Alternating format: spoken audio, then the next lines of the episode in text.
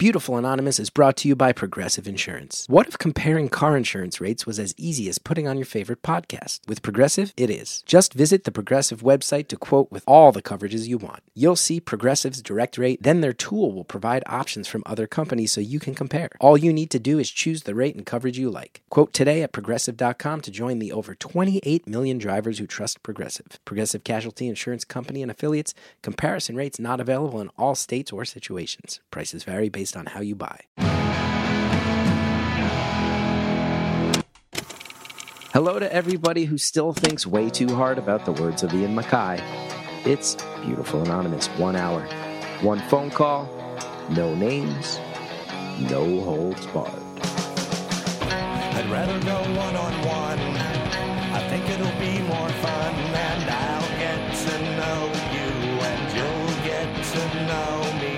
Hi, everybody. If you're somebody who doesn't like an intro, this week you're going to want to skip about 10 minutes ahead. I'll just ask that if you're looking for my tour dates, we talk about those in the show. You can also find them at chrisgeth.com. You can also sign up for Beautiful Anonymous Plus at beautifulanonymous.com. Go ahead and skip 10 minutes ahead if you don't want to hear the intro. Thanks.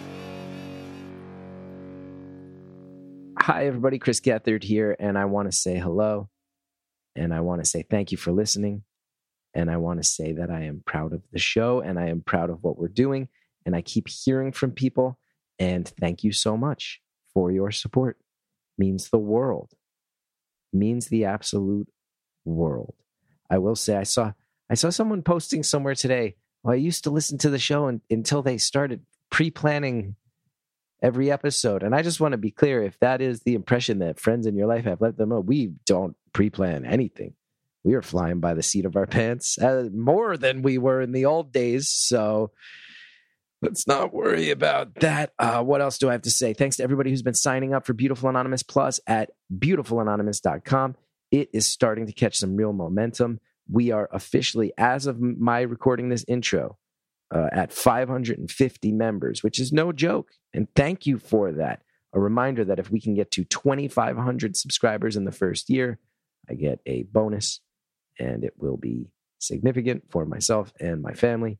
And it is much appreciated if you would think about being one of those 2,500 signups. And we're chipping away at it week by week. And how cool would it be if the tens of thousands of people listening heard this and went, eh, you know what? I'm going to give it a shot someday. Let me do it now so this guy gets his bonus and can stop worrying about it. It would be super cool of you. Anyway, you can sign up at beautifulanonymous.com. Also, wanted to let you know that I have a bunch of live shows coming up. Um, this month. I'll be at San Francisco Sketch Festival. I'll be doing uh, stand up shows, an improv show with my friend Tami Sagher, uh, recording of a podcast hosted by Paul Giamatti, sfsketchfest.com for info on all of those. On January 28th, I'll be in Portland, Oregon at the Hawthorne Theater. My understanding is that tickets for that one are flying. Uh, chrisgeth.com for tickets to all of these. Also, if you're in the New York area, if you're anywhere near Brooklyn, on February 3rd, I'm hosting a show. It's near and dear to my heart. It's my first ever Laughing Together show that I'm putting together. This will be fundraising for the nonprofit that I work for, uh, that of course places mental health services in schools. So the profits go towards paying the comics and then towards helping to get mental health specialists into schools. And it's an insane bill. Sketch from Business Casual, stand up from Christy Summers, Claire O'Kane, myself, and the great Gary Gulman, who is one of the most brilliant comics of our time. So you can please come out to that. And then I'll be in Vancouver uh, in February. I'll be in Boise doing a beautiful anonymous live taping in March. Uh, that's going to be part of the Pod Fort Festival. We have not done a live taping in a long time, and I don't think we've ever done a live taping in Boise. I've only passed through Boise once or twice in my long life on the road. So, again, all of that stuff is available at chrisgeth.com. There's ticket links to everything. San Fran Sketch Fest is the thing coming up quickest on the 26th and 27th of this month. February 3rd, I would love to pack out that show, raise some some money for a nonprofit that puts mental health specialists in schools. And this is I can vouch for it because I work for them. Grassroots in the trenches, This is not like you donate some money and you don't know where it's getting spent. It's getting spent helping to build a better mental health infrastructure in schools by placing counselors on school campuses straight. Anyway, there's all the plugs. Is there anything else I need to tell you about? I don't think there is. I do want to say that there seems to be a real push right now of people realizing that they need to take care of themselves and that some of that means less devices, more in person interaction. I'm starting to sense it. In my world of comedy, I'm starting to see a lot of pushback from people who consume comedy saying, I'm starting to get the sense that a lot of these big name comedians who are talking about getting canceled are manipulating us because they're making millions of dollars by ranting about it and getting me upset and scared about all this and attacking marginalized groups and process. Yeah, yeah, don't get manipulated. Don't do it. We're now officially this week entering into the primary season in American politics. There's just endless amounts of news to read. And there are things to be scared of. And it's do everything you can to be a well informed person, but don't get manipulated into the unnecessary fear because there's so much that is necessary. So don't get your buttons pushed to a degree that you're being manipulated because someone's making money off of your stress and pain. Let's let's fight back against that by being reasonable people and developing healthy habits. Anyway, this week's episode I am excited to bring you. I'm excited to bring you. It's really, really interesting. It's really interesting. The caller in the beginning um, wants to talk to me about music, specifically about punk rock and going to small shows in spaces that are not corporate music venues. And this is a topic I've talked about on the show over the years, and he wanted to dive in because he's very interested in the hardcore punk scene. And he's heard me talk about how that was a scene that I found a little intimidating or or that I found it to be more violent than the pop punk scene that I, I was more attracted to and whatnot. And he wanted to, you know, draw some lines and dive in deeper so we could speak more to the truth. And and we do all that. But as is the way with this show, you can feel a little bit that I would say he came in wanting to talk about that and probably had some points he wanted to make. And in the beginning, we can feel that there's a little bit of maybe getting some things off that checklist. But the way this show often works, as it does in this one, is that when the items have all been checked off the checklist and we've still got half an hour to go, you wind up falling into some things that are much deeper and very unexpected. And we start to realize that at the end of the day, the punk scene and the, I mean, the hardcore scene, I think even more so, a lot of it is about found family. And that people who are attracted to subcultures where you can find a family, so to speak, oftentimes it's an indication that there might be fractures in the family you were born into. And that's certainly the case. So there is there is some stuff here that is hard to hear if you come from a, a family cut from that cloth. I don't want to say too many specifics that might spoil it, but just buckle up if necessary. And know that the first half of this is a lot about music and I get to go on a bunch of rants. And the second half of it becomes a lot more about family and how you discover who you are and how as you become an adult you can make some choices to break away from things that weren't working for you or that were stressing you or making you feel oppressed or repressed and that you can redefine your life it's not always pleasant. It's not always simple as far as this conversation goes or as a process, but it's very real for so many people.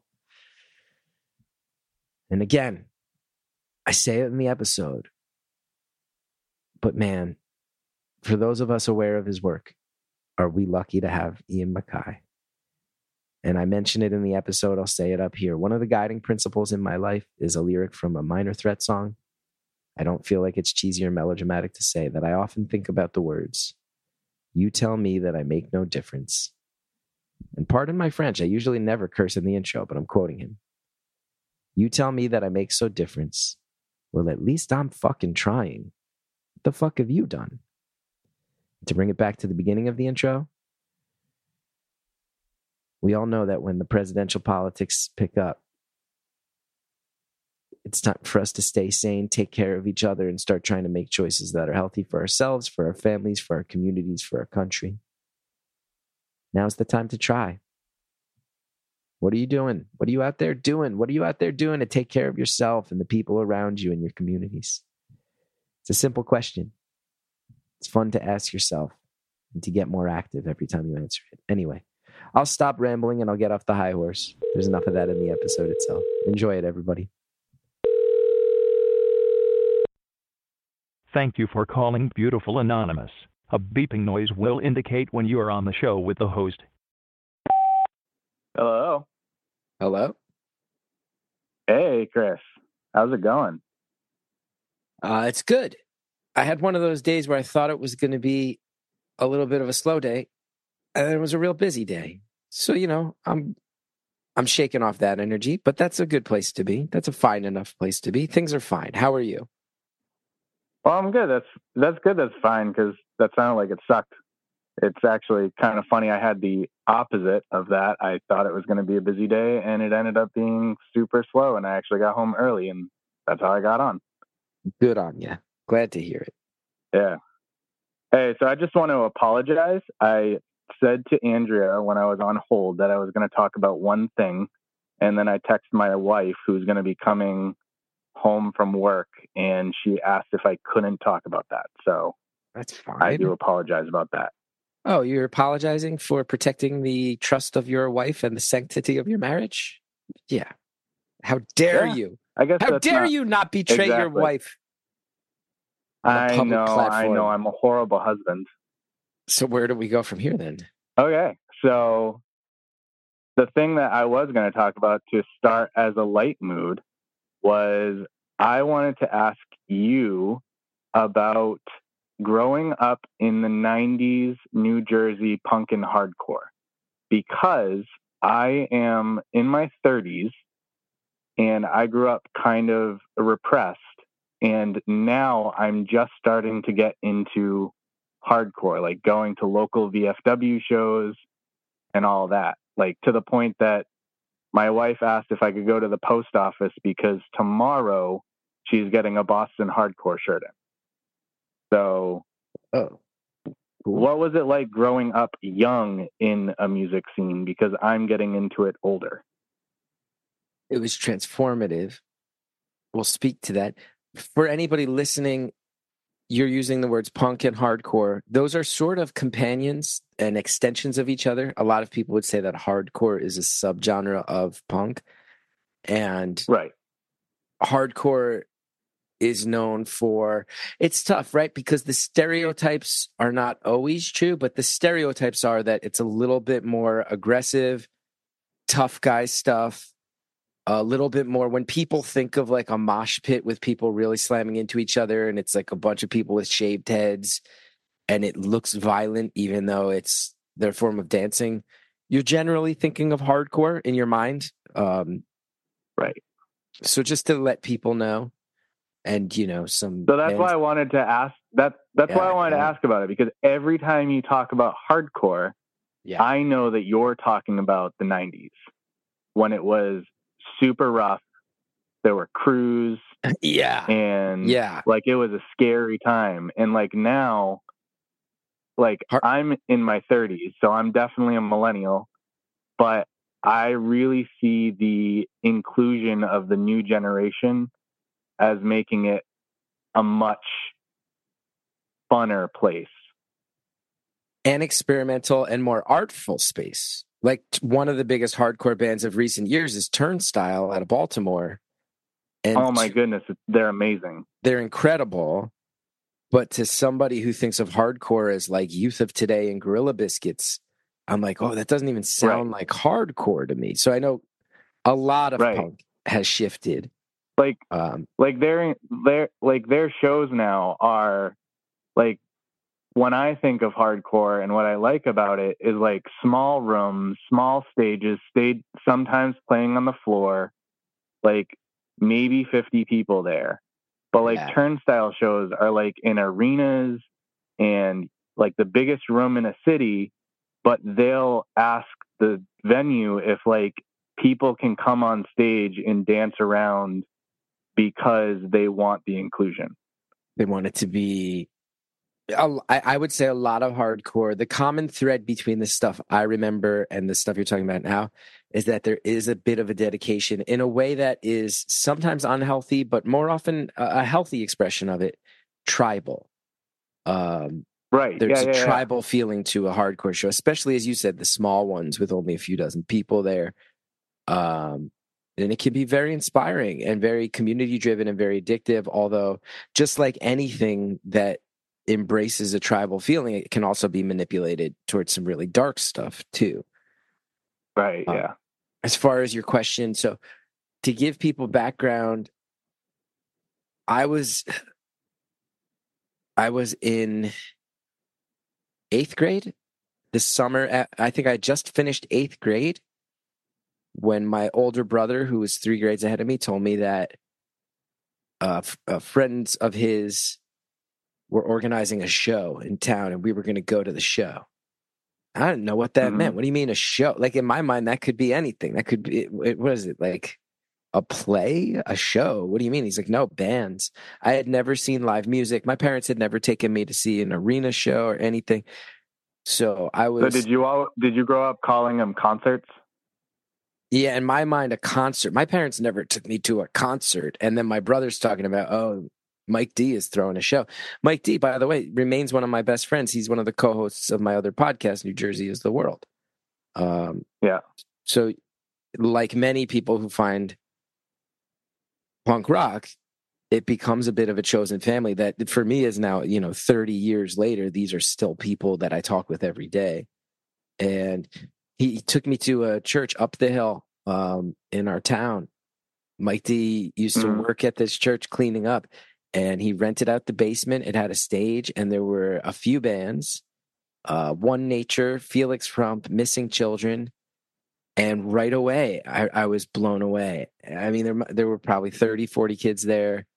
These bands were not anything that would change the world, but they all sounded very different from each other. And I was It was a 13 years. bill. Yeah, yeah. Uh, Felix Frump sounded uh, uh, kind of like that poppy Descendants end of things, and Miss Missing Children was more punky, and One Nature was what we would call melodic hardcore. Um, Yeah. like real brooding stuff, and the singer was real expressive. And I, I, I was 13 years old, but I was a real late bloomer. I probably looked like I was eight or nine, and there were like kids with dyed hair, which in 1993 was an aggressive move. There were kids outside with skateboards, which was a symbol of being an outsider. And these are all things that have become um, more and more mainstream. But it, it really, I was like, oh, I'm around people who are, they feel a little dangerous. And, but I was really struck by how the bands, the members of the bands, if they were 20, I'd be shocked. They all seemed like they were like maybe five, six years older than me at the most. And I Yeah. remember just instantly getting it, just instantly getting it. And I went up to the one band, Felix Frump. I went up to their merch table after they played and I bought a tape and a shirt. And uh, I was just talking to them. And I, I said to the guy, I said, I want to, I want, I want to do this. I want to be you when I grow up. And he looked back at me and he was like, I want to be you when I grow up. And I was like, wait, what does that even mean? But now I'm old enough to know he's like, it turned out they were just a band from Nutley and I was a kid from West Orange. That's a few towns away. And like, no one can stop you. If you want to make a shirt, you can find the printing press and give them a design and they and you pay them money and you can make the shirts and sell them. You're allowed to go do it. So it was very and he had transformative already for me. experienced the found family. Yes, yes, yes. And he was kind of inviting me in. Now, as far as hardcore went, so back in the day, you mentioned the phrase mixed bill. Um, in New Jersey, it was very weird when I first started going to shows because, you know, Green Day was maybe just starting to bring punk back on MTV. It, it predated that by maybe like a year or so that they broke out on Yeah. MTV. So it was just if you can get a space to have a show, all the bands want to play it, and there's not that many bands. So you might have a ska band followed by a hardcore band, followed by uh, you know, somebody with an acoustic guitar doing a folk punk thing, followed by a punk band. Like it was all over the map. So I saw a lot of hardcore come through. Um, it scared me. It scared me. Uh, I I grew up in North Jersey where New York hardcore was a big influence, and New York hardcore was scary. It was like kids with shaved heads Oh, and hoodies Oh loo- yeah. looking to fight. And a lot of the North Jersey kids of the 90s were trying to do pale imitations of New York hardcore from the 80s. So, in particular, there was a, a, a one summer where this crew started coming to shows. They called themselves the Bergen County Youth Crew. And when the Bergen County Mhm. and Bergen County, which is like a largely affluent area, if the Bergen County youth kids showed up, you didn't know, like you might get knocked to the floor, you might get pushed up against a wall. Like they didn't care. They showed up yeah.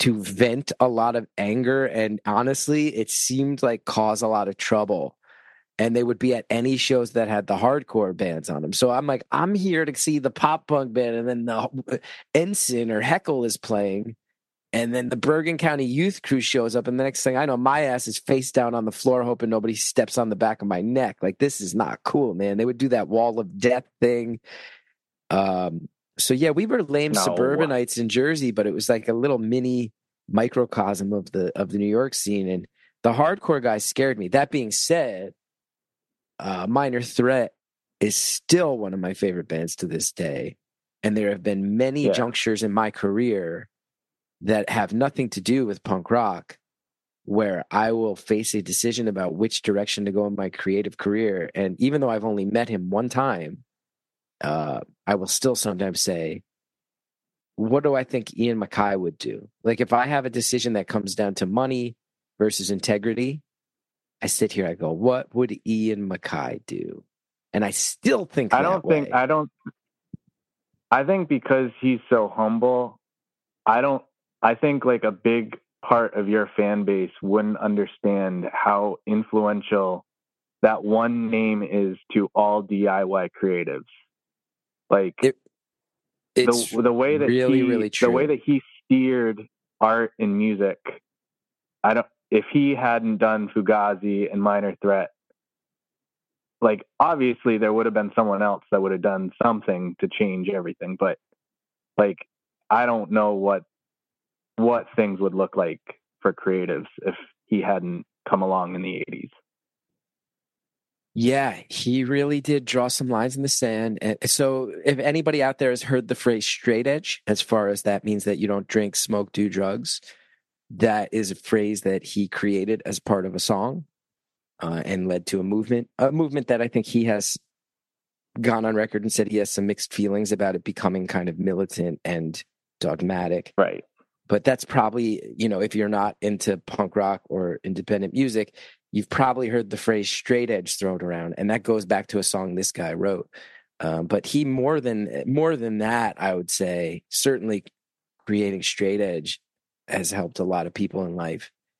But more than that Well, what he's just a figurehead for independence in art for decades and decades now and he's someone that a lot of people can look to as far as there is a right way to do things and he is a person who has consistently chosen to do them the right way over and over and over again Yeah. and it's really inspiring Yeah.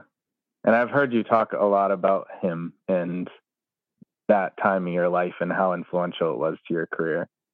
But what the reason I brought it up at the beginning is I just think it's funny how every time you talk about like you being more into pop punk and then the hardcore side of the music scene and then how that led into your comedy career, you always give the kind of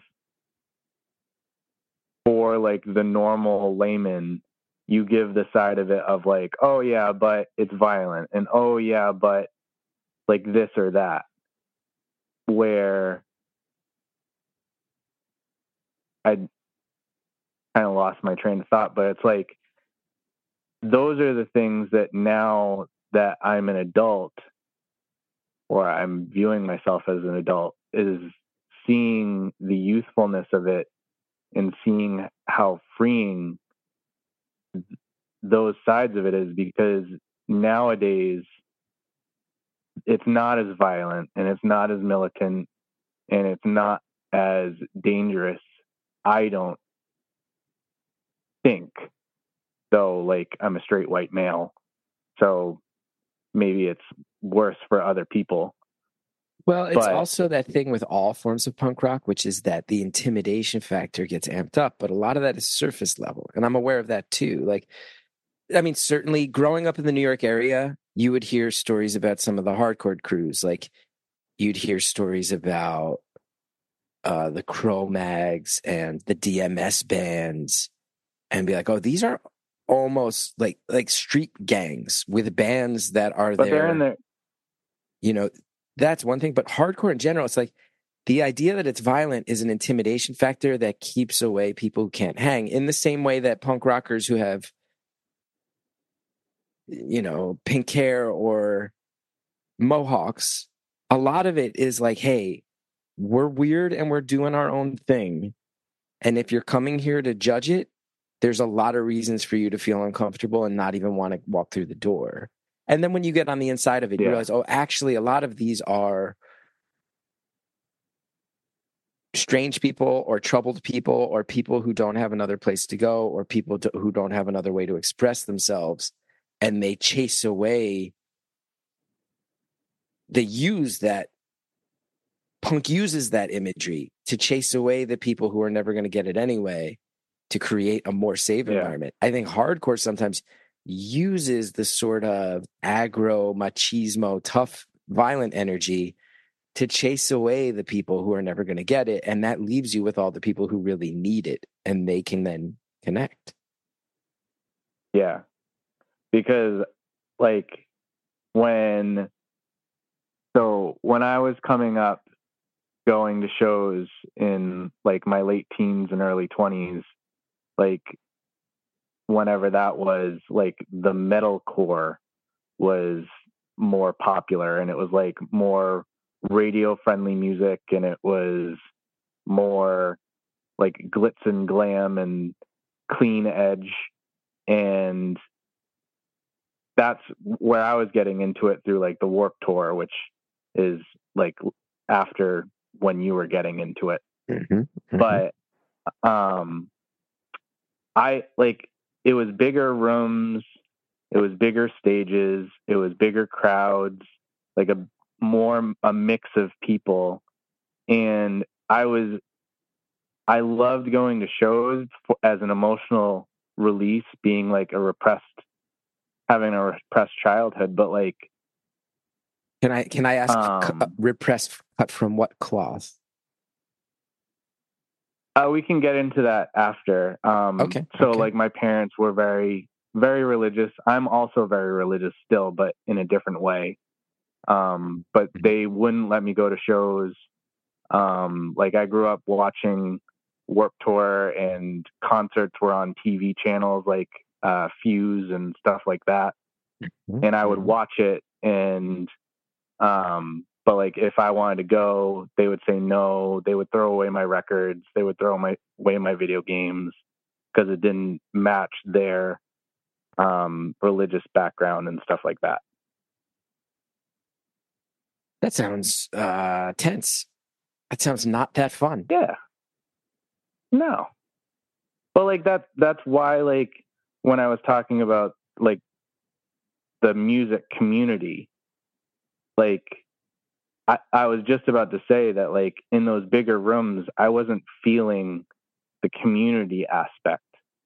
But like now I'm in like I'm in my thirties and going to these smaller rooms, I'm really feeling like the community aspect of it and how some of these people have been friends their whole lives and making music and going to shows together their whole lives and like that's their family is in those small rooms and that's why i was asking you about like growing up in that and i knew you had said before that you were young when you had started going to concerts and stuff and like I can only imagine what that was like. Like feeling Yeah. like a outcast in school, Oh, but then goodness. after school going and feeling like you had found your people. Yeah, I mean, being like a late bloomer who didn't grow a pube until years after everybody else, who had a skeletal skeletal Same, condition where yeah. my hands didn't work and my elbows stick out, and my last name spells the words "get hard," and I look vaguely Yep. like Calvin from Calvin and Hobbes, and I had an older brother who uh, was like you know, he was bullied, and then he just chose to be like, fine, screw you. I'll just become the weirdest kid in school then. Like, I'll start wearing corduroy jumpsuits and I'll start just like being outlandish. If you're going to already treat me bad, I might as well just start letting my freak flag fly. Like, I had a lot of reasons to feel like I should just hide in a corner. But instead, I found this other community that was like, no, um, don't hide who you are. In fact, Right. understand that a lot of why you feel that way is because there's a lot of systems in place to make you feel that way. And that if you choose to not put your head down and let them defeat you, that is kind of a rebellious act in some ways. Like school itself wants to train you to just listen to, you know, listen to commands and obey them and not question them and fit into social structures and fit into other people's schedules and um punk very quickly taught me of like oh no it's my job to kind of ask why about everything let's pause right there punk taught me my it's my job to ask about everything ask why about everything and, and you know what a good why to ask is why do i need these products and services in my life that's a why that i'm asking right now because if there's one thing that is punk, it is capitalism. We'll be right back, everybody. One of the best things you can do for your kids is to teach them how to manage money. And this should be started when they're little. And that's why I'm so excited to tell you about the sponsor of today's episode, Go Henry by Acorns, the smart debit card and app for kids 6 to 18. With Go Henry, kids can learn about money, set spending and savings goals, and even track chores and earn allowance money right within the app. They learn the value of money by using their Go Henry debit cards, while we as parents can set spending limits and help guide their journey while staying informed every step of the way. I so wish I had this when I was a kid. I got to my adulthood and realized I was in over my head because I'd never taken the time to do this exact type of thing. And I had to learn about money the hard way as an adult. And I think if my parents had set me up with Go Henry as a kid, learning to quote unquote adult would have been much easier for me. Set your kids up for success. Get started today at gohenry.com slash beautiful. T and C's apply. Renews from $4.99 per month unless canceled. Thanks to our sponsors who allow the show to exist. Now let's get back to the phone call. Punk very quickly taught me of like, oh no, it's my job to kind of ask why about everything. And it actually made me a better student in school and, and I think a more attentive person. But I just realized like I don't for high school and college, I think I kind of went through them. Like, I don't particularly care about grades. I do care about people. And and this obsession that I've had Yeah. that clearly this show still shows it off is like the thing that makes me feel good is finding commonality with people. And when you're one of 28 people standing in an American Legion Hall watching some band that drove from Wisconsin that no one's ever heard of, you feel connected to those any to other 28 people because you're the 28 people who gave a shit and found out about it and took the time to come. And that that feeling of community and, and commonality um really even even in the my com- comedy life, even in my podcasting life, it's all just kind of chasing that feeling of well the systems build things that i don't necessarily trust or like but if i can find ways to build other communities then i get to participate in those communities and that makes me feel sane and it makes me feel safe Yeah. and it And that's that's what yeah. I wanted to bring up. Yeah. yeah Because like I think there's a lot of people that like you've said before how like your numbers on this podcast, like it's a lot of like middle America moms and kind of thing. And it's like, I don't, I think it's really important to also give the side of finding that community for those moms that are listening to this podcast and hearing that their kid that's a little bit different and might be flunking in school and is really sad and like comes home from school and they ask how their day was and they just have their headphones in and they don't respond. It's like sometimes kids just need to find a community and whatever it is, if it's like finding a hobby or finding a club or going to shows, like just finding their where they fit in is really important. And like you saying how in the 90s that like pop punk was cool, but hardcore was scary and dangerous. Like for a mom in the 2020s to hear that and be like, oh, my kid is listening to music that has screaming in it. Oh, that's bad. Like throw that away. Oh, don't go to shows where like in Boston, like the Boston under, like hardcore was literally underground. Oh my goodness! Like I hear stories and it's crazy. But like the like the club that I go to, it's like oh sorry, my dog's barking. I think my wife. What kind of dog do you have? Uh, corgi. He's That was a small dog, corgi, but acts big. Yeah, yeah.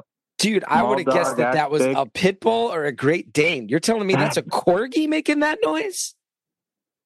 Yep, he chases after uh, cows and runs them around. You, wait, you're telling me that the dog that made that amount of noise is a tiny little corgi? And you, wait, you have cows? What are you talking about? Yeah, my uh, we live on a compound with my wife's family, and my wife's sister Compound. is a teacher and just bought three cows. Teacher bought cows. Wait, a compound. Yeah, I call it a compound. We we live on a, a separate building on the same property, and it's us and my in-laws and my sister-in-law, and then they're eventually going to have one of the set of parents move into. And you guys got? Are you off the grid? You got like solar and wind energy? energy No, stuff? no, not that, not that form of compound. I just meant as in like a group of houses kind of thing. Oh, okay, okay. That sounds I pretty. actually, when I was on, when I was on hold, uh, I asked Andrea if I could drive home because I got through on top of one hill and had to pull over because if I drove down the hill, I would lose signal and then drive back up the hill to get signal at my house again. Mhm, mhm. Th- Now, do you have kids? No, that was another thing that I wanted to talk to you about. 'Cause I was going to say, it sounds like that compound life would be really good for raising kids. I would love if my parents lived on a compound. It definitely, it, it definitely would. Yeah. And that is definitely on the horizon eventually. Yeah, that's a cool way to do it. But So- I did want to make that point about the.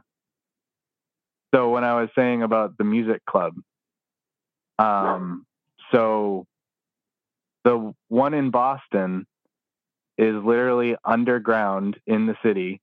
You have to go down two sets of stairs to get to it. And the sound person is like an 18, 19 year old femme.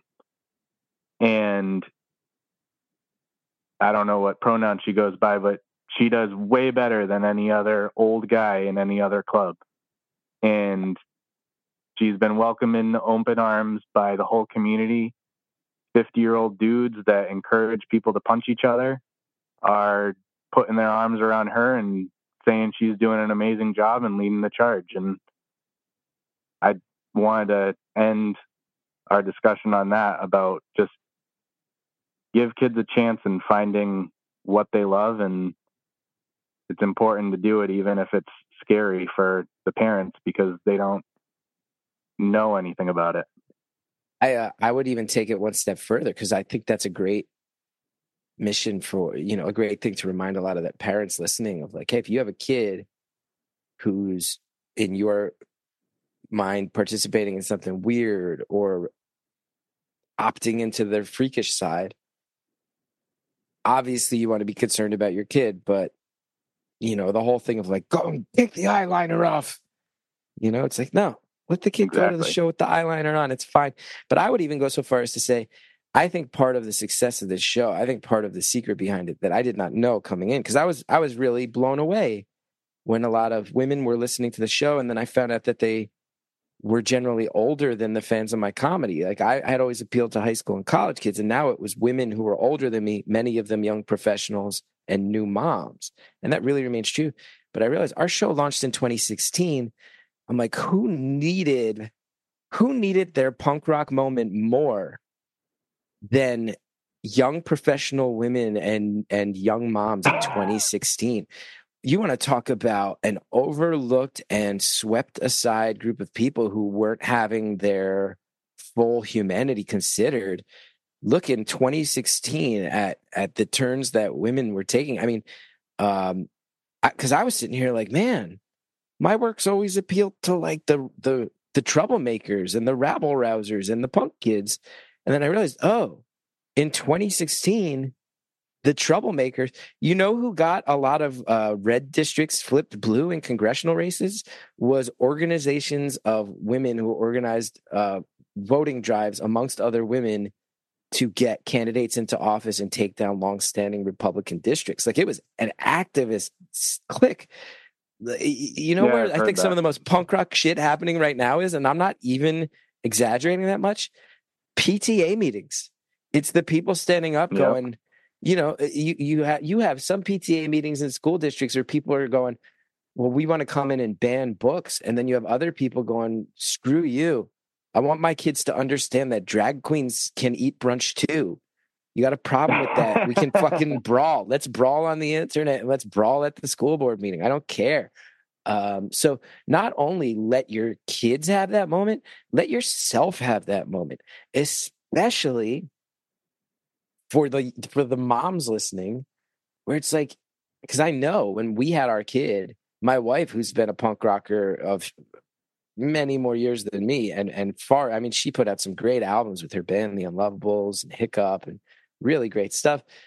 But all of a sudden, you just see, oh, society expects a mom to be a mom, like it's 1950 fucking two, with a, a you know it's a dad a dad who wants to come home and smoke his pipe and the white picket fence outside. It's like the world doesn't fucking work like that anymore. And just because a woman gives birth to a child doesn't mean she gets slotted into being a sitcom style homemaker. And it's weird No. how society asks that of, of women still. So give yourself the punk rock moment. Give yourself listen to Turnstile, see what you think. Listen to Fucked Up, another another punk Oh slash hardcore band that it, that it defies expectations. Eleven minute long songs and shit like that, and harmonies and melodies and all this stuff you don't see coming. And always remember the words of Ian MacKaye. The, a quote that I think about still on a weekly basis when I get down on myself. Ian MacKaye, he has a song where in the middle of the song he just yells the words, "You tell me that I make no difference. Well, at least I'm fucking trying." What the fuck have hmm. you done? And I think about that on a weekly basis. When I doubt myself, the choices I make, my priorities, am I doing the right thing? Am I am I am I overthinking it? Well, no. If I'm doing stuff in an honest effort to try to help in any way, at least I'm fucking trying. And if anybody wants to judge me or criticize me for that, what are you doing right now? What are you doing right now that's having a bigger effect? Explain it to me and I'll respect you. And if not, get out of my way because we live in a world that can be fucking harsh for people every day. And I've dedicated a Oh, yeah. lot of my life at this point to trying to make it less harsh for people. So that's probably the most hardcore thing about me is that minor threat, probably in a lot of ways. I don't want to say it uh, replaced Catholicism for me when I was a kid, but I mean, I found punk rock the same year that I had my confirmation and I really stopped going to church. But I think Minor Threat sort of gave me um, uh, a, a more contemporary and modern set of like, oh, you have to define your ethics and fucking live by them and not apologize for them and not let people bend you out of them. I think about it all the time. But what do I know? I'm just Yeah. a lame suburban dad now. You live on a compound with a corgi that sounds like a mastiff. yeah, he thinks he's he thinks he's a big boy. He likes to play around with the Great Danes and everybody. yeah, chasing cows. Goddamn corgi. Yep. Yeah, my wife my wife got home. I asked if she wanted to be on the call and she said no because she had to go help with the cows and get their shots and It's fair. flea and tick medicine. So Did your did your wife grow up on this compound? Has this been a family compound of many years?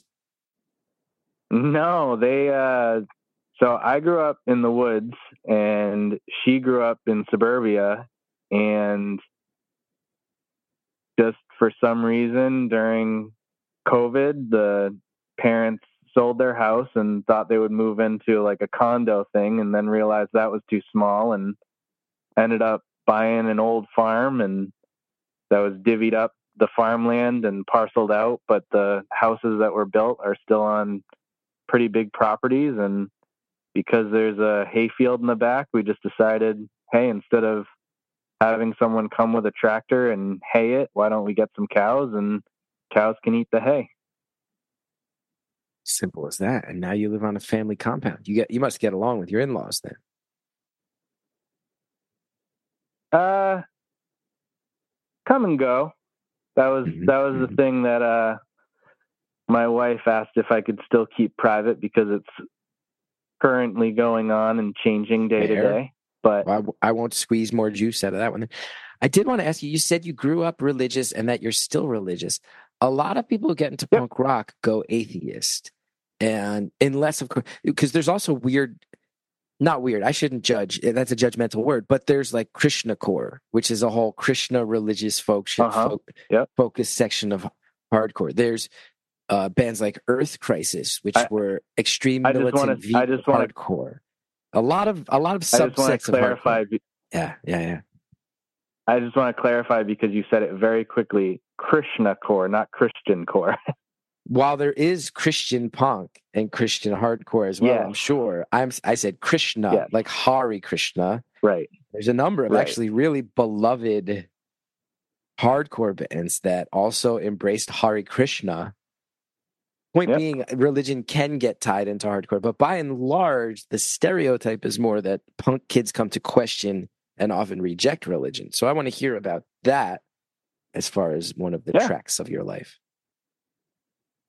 Yeah, definitely. Um, I think religion is everyone needs to find their way in it. I know a lot of people.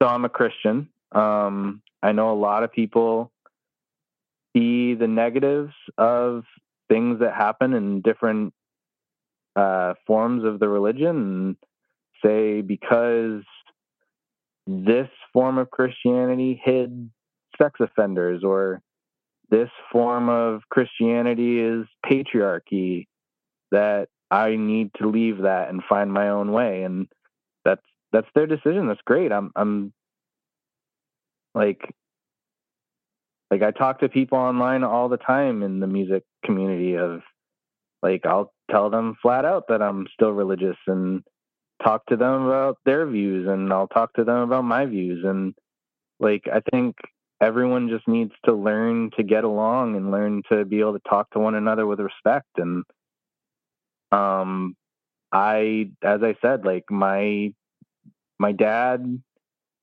was re- I don't have a relationship with my dad really. Um my mom left our religion and decided to cut ties with everyone and went off on her own way and I she was divorced from my dad before I was born, but I had visitation through my teenage years, and then she just took off from that as well. And I was with my dad, and my dad was still religious, and through his life decided to get more and more and more religious, and higher and higher and higher up in the like the scale of the religion, and was harder and harder and harder to live with, and I knew that it wasn't God that was deciding for him to live his life like that, he was. And I still saw positives in religion and saw positives in my own life because of it. So I wasn't going to blame anyone but myself for my decisions, good or bad. That's that's a pretty intense story. I didn't see that coming when you just wanted Yeah. to talk about punk rock and hardcore shows from the '90s. Hey, we can dive more into it. How much time we got left? No, that's the stereotypical question when we're got- almost done. 22 minutes. So your par- your parents were Uh, divorced before you were born, and you wound up living with your dad. It sounds like, and you had visitation with Yep. your mom. That's unusual, right? Uh, I think he was. Yeah, she. Uh, I think the story I've been told is she came to church or she came to court um, not prepared and kind of had a really flimsy defense on why I should live with her, and my dad was overly prepared and had all the statistics and why I should stay with him, and that's why it happened that way. And how old were you? You said when your mom took off. I believe was how you put it.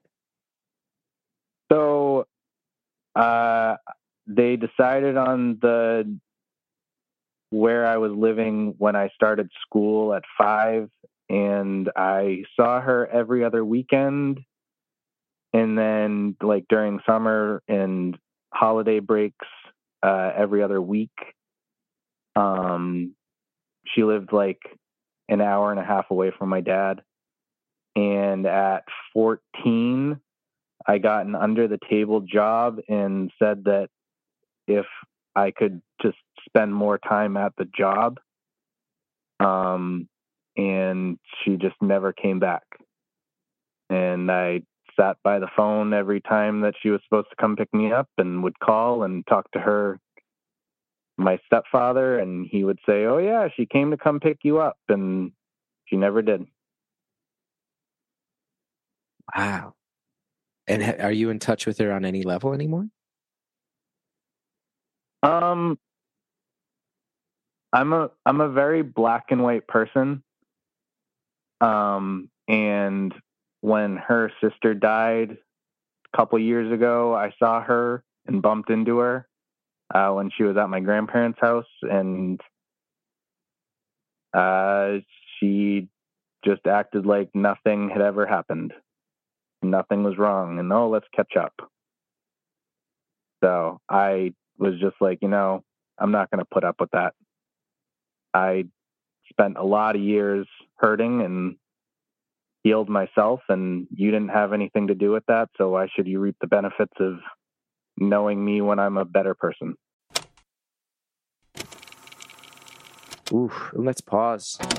It's a hard question to ever have to ask, let alone your own mom. That's a that's a emotional punch to the gut. Let's take a deep breath, everybody. Perfect time for some ads. We'll be right back.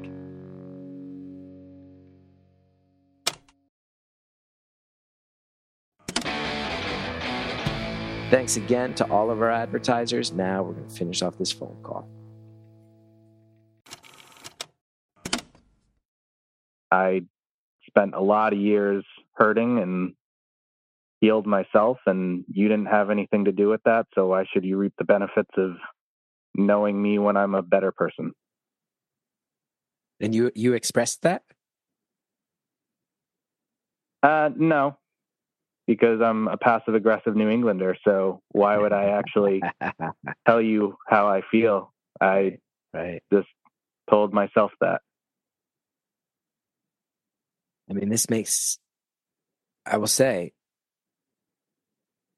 that is the type of story. Uh, I mean, it's very unique, but you find people who get really into the community driven sides of the punk and hardcore community, and sometimes you will hear things akin to this as far as fractured relationships and and household lives that are non-traditional that that put a kid deeply in their head. I'm, sorry that you had to go through that. That's that's a lifelong thing to deal with, huh? Yeah, it's definitely influenced the way I form relationships. I definitely have a like that's why I craved the community aspect of what I found in the music community of finding the found family. Um, I am Irish, French, Canadian, and my wife is full blooded Italian. And when we got when we were dating, I would go over her family's house and it would be loud, rambunctious, everybody talking over each other, and I was just sitting in the corner. And then she would come over my house and it would be very quiet and no one really talking to each other, even though it was a big, huge family. And that's like, I'm not, I don't really talk to either side of my family all that much, but we have that core group of friends that we all stick up for each other and we're the ones that are there through the hardest times. Yeah. I can't imagine that your situation with your parents growing up made your your dating life simple. Oh my goodness. Uh no. Uh they so I I I grew up um the we left the English speaking church and we started doing uh, sign language, so going to a sign language congregation. And because there's so few of those, we were traveling an hour away from where my parents lived. But we lived like 20 minutes the other direction from my wife's family, and they knew each other. And I never knew her until I was in my 20s. And they because they knew that my parents knew that other family uh yeah they made it very clear that they didn't want us dating because they wanted control over me and who I would be and what I would become and they thought that that family was too free and that I wouldn't have the life course that my parents laid out for me.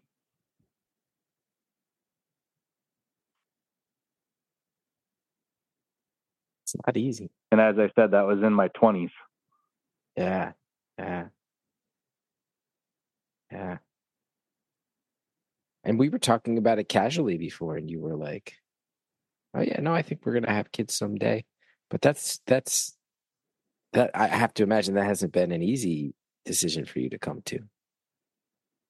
No. So I I think I've actually left voicemails um before, and one of them I wanted to talk to you about being depressed and anxious, and I haven't. Sadly, I'll admit I haven't listened to your audiobook of uh, the Father on Pills or whatever it was called because I didn't subscribe to that uh, app because of money. But I deal with depression. I just had to raise my uh, prescription because I was suicidal a couple months ago, and that's part of the decision with my wife of if we're going to have kids or not is both of our mental stability and our life situation and I don't know. We've been married seven years. Uh, we went into our marriage saying that we were going to have kids, and then it was me saying no, and then it was her saying no, and now we're both kind of like we don't know where we go from here. Yeah. Yeah. Yeah, I've had a lot of those internal conversations. Um, but I will say, if you do decide to have kids, I get the fear of, like, yeah, I've dealt with a lot, and I'm medicated because I have, you know, I have ups, I have downs, I have instability, I, all these things. But one thing that was passed on to me that I took great faith in was somebody pointed out to me, well, hey, if your kid deals with all that stuff, it's not stigmatized in your household. and they have a very Yeah. empathetic ear.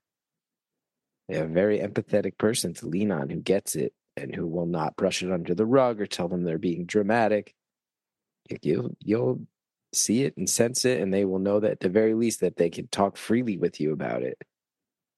And uh, and that actually relieved a lot of pressure for me. So I don't know if it would do the same for you, but I want to point it out. Like in some ways, I'm like, ah, if you can if you can fight through depression, in some ways maybe that's a weapon for a, a parent because it allows empathy should you ever see it show up in the next generation. Yeah, I don't know. I seem to be the only one in my family that deals with it, and none of them get it at all. So Well, you mentioned that you're I Irish, hope it would right? skip a generation. Oh yeah, Oh yeah, I mean that's listen, I come from an Irish Catholic family myself and uh this idea that none of them deal with it there's no way. It's just that no, it's all The Irish- the Irish Catholics re- repress it and drink it down and don't talk about it and tell you to toughen up. It doesn't mean that it's not there. So don't don't don't beat yourself over that one too much. Yeah, yeah. yeah, they have it. They just drink it away and say, Well, I got up and went to work in the morning. I don't have a problem. Yeah, that's that was why I knew something was wrong even as a kid. Something was wrong with my brain, but I always was told that depression was you couldn't get out of bed. And I was like, "Oh, I can get out of bed and go to work. I can go to get out of bed and go to school. I just hate myself and want to die all day long." Right, right. So Yeah, I just know. I, didn't know realize feeling. I was still depressed. Right. Yeah. Stop being a baby. Walk it off. It's like, okay, I guess I'll just uh, Exactly. live a continuous existence of self doubt and apathy and uh, at times self hatred. All right. yeah. I guess this is what life is. No, no. Yeah, you had a sibling. I was an only child, so I just sat in the Oh, corner and read because worse. that's what I wanted my life to be. Oh, that's I wanted my life to be what I read in the books. Mm. Mhm. What kind of books were you reading? What were the favorites? Uh, like fantasy, young adult fantasy, and then those would get returned to the library or thrown away, and then I just didn't have the books anymore. Oh, you even have those. Wow, this really. now I'm introduced. Now I'm introducing my wife to things like Lord of the Rings and Baldur's Gate and all that stuff, and it's not her thing, but she's trying to be a good sport and enjoy it with me. So you still read the style of books that you took comfort in growing up? Now that I'm in my 30s, I'm trying to get back into everything that I wish I had had my whole life. Yeah. And how often do you get out to hardcore shows? Uh, if I'm not hurt from the last one, uh, like at least once a month, sometimes more, and then we're tired. And I do like that you were pointing out before that I was saying like, you know, I have a habit of saying the shorthand of like, I'm a pop punk guy. Hardcore was too violent for me. And you're like, that's not really true. And I'm like, I know it's more layered than that. And then you're like, well, if I'm not injured from the hardcore show, then I go to one the next weekend. Unless the injuries It's from the previous one are healing. Well, listen. I also have a connective a connective tissue issue. So if I jump too high, I twist an ankle, or if I I'll just fall over randomly if I'm dancing and hurt myself. But to loop it back to the hardcore, and first of all, I'm sorry, as someone who has a skeletal issue myself, and also we've had a number of connective tissue issue people call in recent months. You're, I think, the third one in recent memory. So I just found out two years ago. look at that. And probably explained a lot. Probably explained a lot, I bet. Oh yeah. But I do want to say when you go to a show like a hardcore show and you see what looks like people brutalizing each other to the music, I kind of feel like in some ways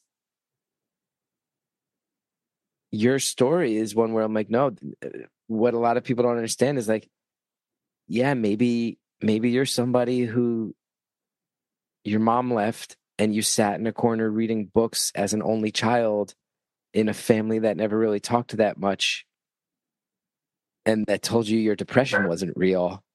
So yeah, then you discover a thing where you can start spinning elbows around and then maybe someone punches you in the face and that's a fun thing for you to do on a weekend and it looks really violent from the outside but actually it might be a creative outlet to get a lot of that pain and anger out in a way that prior decades never afforded you and i think that's the 100%. argument for that music and that vibe in the room at hardcore shows A hundred percent. And then the lights come back on, and the person that punched you in the face, you can slap on the back, and you can walk out arm in arm talking to each other.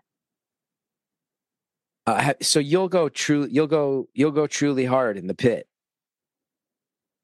Oh yeah. And then I, I forget if you've mentioned what's your work life. What's your job? I am now that I found a skill. I am in construction, trim and hardwood floors. So you'll just be out on the weekend, slamming into people, throwing elbows, picking up change, doing all the hardcore dances, and then you go to work. Yep. You're with the other guys on the crew working on the hardwood floors, and they don't know. Oh, you were in a VFW hall with 50 other people who all looked like they were trying to take each other's heads off like 36 hours ago. Oh yeah. Yeah, that'll get you through. While the they're all just listening to country music and saying that I like because any music that I listen to has screaming, it must be death metal. And who are who are your go-to bands these days? Let's give some plugs. Who are the ones that are really floating your boat these days?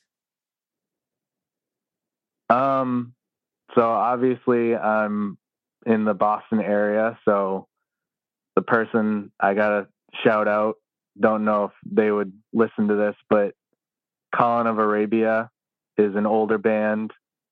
Like all the old heads come out for them, but his showmanship was what got my wife to like hardcore music and say that that community was the only thing she wanted to be in. Um, so like them, Turnstile's really on the come up. Same thing with Drain. Uh, that's a band from California that's like crossover with metal and hardcore, and they're killing it. Um, I don't know. I'm too many to name, but like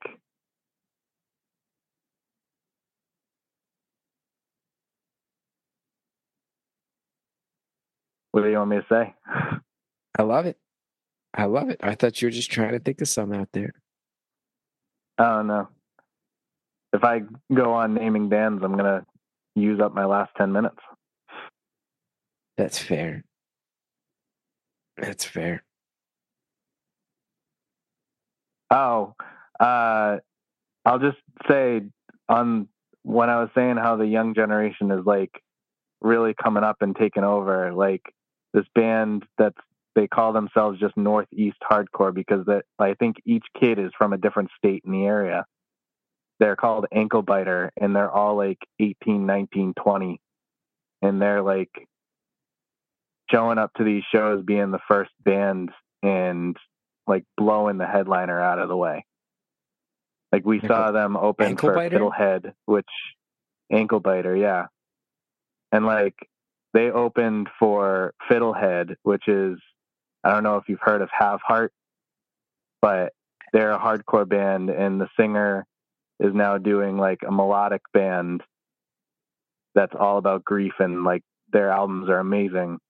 And these young kids were like insane. The first of five bands.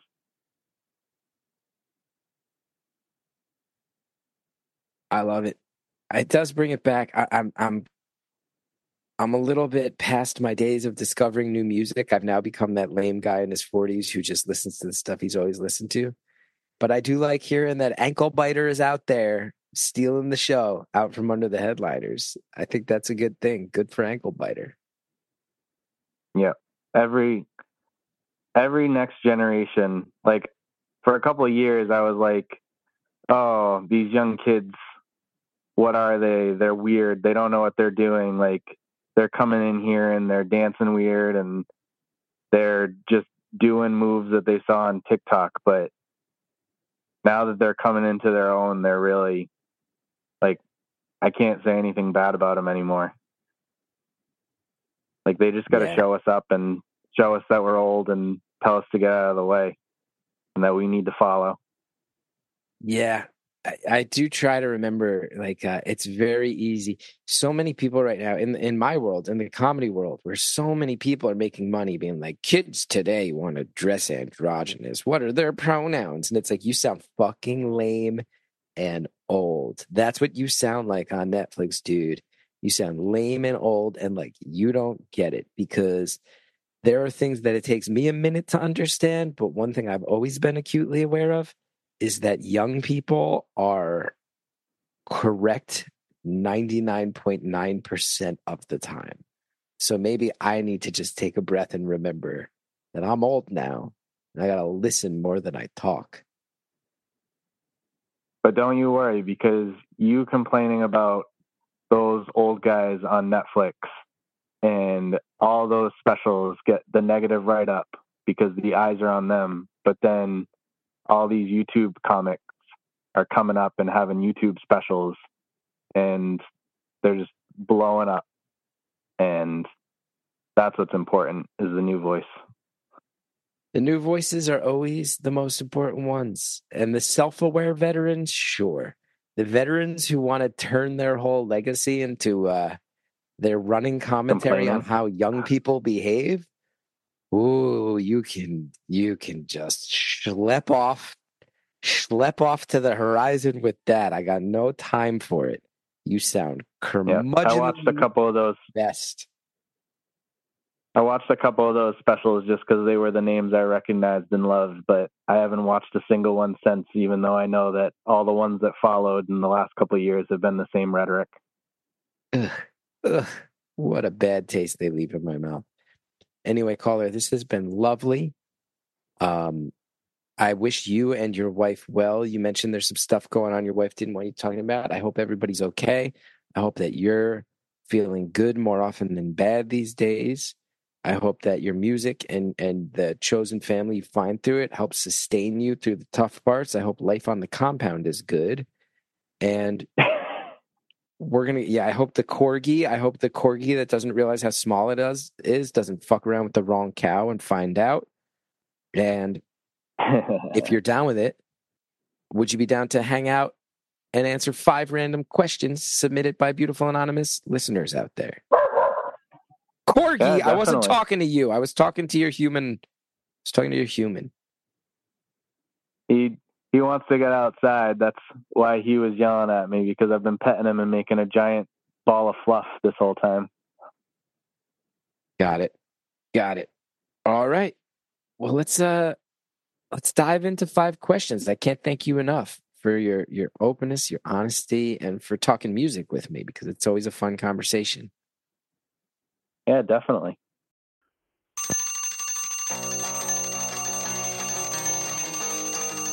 Caller, thank you so much. Thanks for calling up and talking to me about music, and then thanks for allowing it, as music often does, to cut a lot deeper and allow us to learn even more about you. Thanks to everybody who listens. Thanks to everybody who has signed up for Beautiful Anonymous Plus. You can find info on that at beautifulanonymous.com. Thanks, of course, to our producer, the High Priestess, Andrea Quinn. Thanks to Shellshag for our theme music. Go to chrisgeff.com if you want to know more about me. If you have a story and you want it to be on the show, maybe our usual taping hours don't work for you.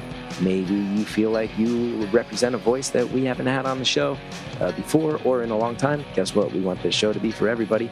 Can leave us a voicemail explaining your call at 973 306 4676. We will be in touch. If you want to follow us on Instagram, Beautiful Anonymous Pod is our account. Thanks for listening, everybody.